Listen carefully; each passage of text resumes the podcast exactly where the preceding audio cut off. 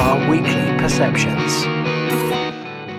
Morning, how the devil are you? Well, excellent, me too. Thank you very much for asking. Welcome to another Advent tip. We are still talking about live video at the moment.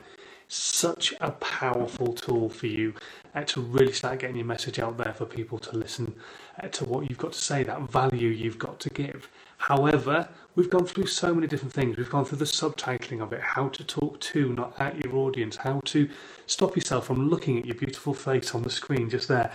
Uh, loads of stuff, where to post your content as well, uh, what to do with it once you've downloaded it, how to download it. Um, so you've you've gone through a lot of things. The next thing I really want you to think about is we've talked about SEO on blogs. You've got to think about the SEO on your videos as well. How are you going to title your piece of content.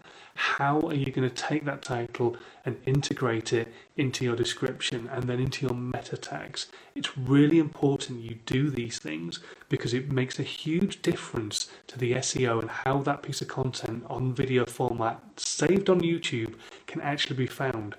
And most importantly, and I kind of covered this off the other day a little bit as well, is in your description. It's really, really important to connect your piece of content to your website.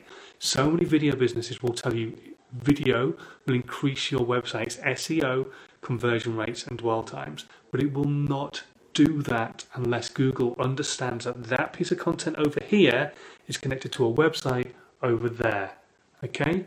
So, what you've got to start thinking about doing is how you can connect those two pieces of content. The most easy way of doing that is putting your web address down in the description box. It's really, really simple. So, write your um, little um, description of what your video is all about, then put in your links to, to you, your website, to emailing you, to all your social media platforms where you want people to see what value you're giving so that they can digest your content how they want to digest it but you're not drawing them away from YouTube necessarily, but they can click on those links if they absolutely want to and come and have a look at your website and find out more.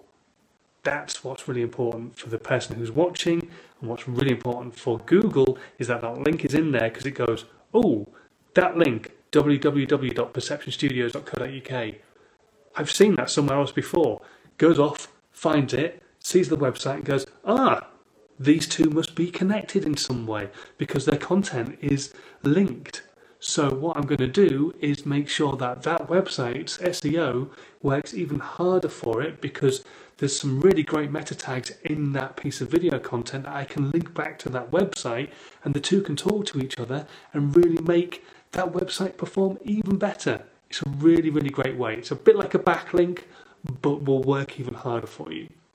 So make sure you get your SEO right for your videos. And if you don't know about SEO, I've said this before, there's a great website, go and check it out. G O O G L E, the one that's making this work harder for you in the first place.